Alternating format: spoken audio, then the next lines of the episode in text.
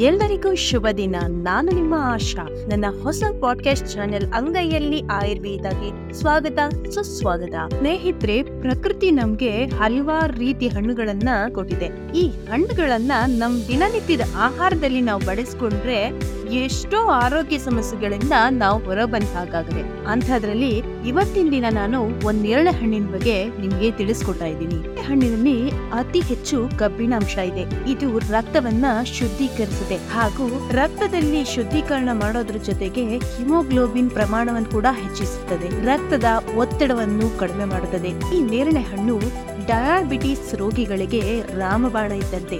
Diabetes ರೋಗಿಗಳು ಈ ಹಣ್ಣನ್ನ ತಿನ್ನೋದ್ರ ಜೊತೆಗೆ ಇದರ ಬೀಜನ ಒಣಗಿಸಿ ಪುಡಿ ಮಾಡಿ ಒಂದು ಟೀ ಚಮಚ ಪುಡಿಯನ್ನ ಒಂದು ಲೋಟ ನೀರಲ್ಲಿ ಮಿಶ್ರಣ ಮಾಡಿ ದಿನ ಕುಡಿಯೋದ್ರಿಂದ ರಕ್ತದಲ್ಲಿರುವಂತಹ ಸಕ್ಕರೆ ಅಂಶನ ಕಂಟ್ರೋಲ್ ಅಲ್ಲಿ ಇರಬಹುದು ಅಷ್ಟೇ ಅಲ್ಲ, ಈ ಹಣ್ಣನ್ನ ತಿನ್ನೋದ್ರಿಂದ ನಮ್ಮ ತೂಕವನ್ನ ನಿಯಂತ್ರಣದಲ್ಲಿ ಇಟ್ಕೊಳ್ಬಹುದು. ಹಾಗೆ ಕ್ಯಾನ್ಸರ್ ಅನ್ನು ಕೂಡ ತಡೆಗಟ್ಟುವಂತ ಈ ಹಣ್ಣಿಗಿದೆ. ಅಲ್ಲದೆ ಹೃದಯ ಸಂಬಂಧಿತ ಕಾಯಿಲೆಯಿಂದ ಕೂಡ ದೂರ ಇರಬಹುದು ಇನ್ನು ಉರಿ ಮೂತ್ರ ಸಮಸ್ಯೆ ಇರುವವರಿಗೆ ನೇರಳೆ ಹಣ್ಣಿನ ರಸ ರಾಮಬಾಣ ಅನ್ಬಹುದು. ಸ್ನೇಹಿತರೆ, ನಾನ್ ಕೊಟ್ಟಂತಹ ಮಾಹಿತಿ ನಿಮ್ಗೆಲ್ಲ ಇಷ್ಟ ಆಗಿದೆ ಅಂದ್ಕೊಳ್ತೀನಿ ನನ್ನ ಈ ಪಾಡ್ಕಾಸ್ಟ್ ಇಷ್ಟವಾದಲ್ಲಿ ಶೇರ್ ಮಾಡಿ ಹಾಗೂ ಫಾಲೋ ಮಾಡಿ. ಮುಂದಿನ ಎಪಿಸೋಡ್ನಲ್ಲಿ ಇನ್ನಷ್ಟು ಹೆಚ್ಚಿನ ಮಾಹಿತಿಯನ್ನ ನಿಮ್ಮ ಮುಂದೆ ಹಂಚಿಕೊಳ್ತೀನಿ. Thank you have a great day